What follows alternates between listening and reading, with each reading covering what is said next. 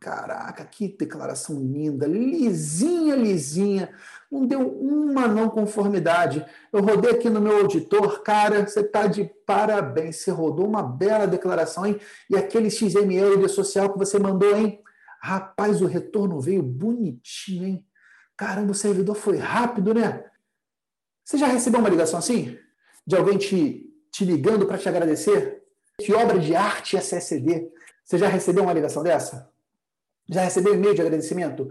Prezado contador, eu quero agradecer imensamente pelo fato de você estar, vocês terem, ter incluído a minha empresa de, com, é, com êxito na fase 1 e na fase 2 do E-Social. Muito obrigado. Você não recebeu. E você não vai receber.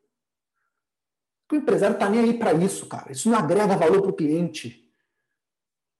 Isso não faz o cliente vender mais. Isso não faz o cliente ter mais lucratividade. Isso não faz o cliente ter mais tranquilidade. Isso não faz o... isso, isso são coisas que não deveriam existir na real. Isso não deveria existir. Isso é megalomania desse nosso povo brasileiro que cria dificuldade para vender facilidade.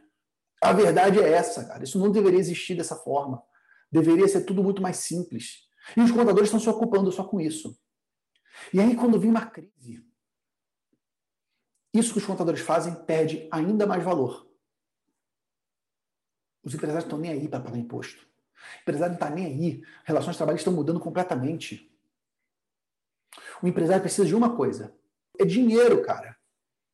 As empresas precisam de caixa. As empresas quebram no caixa.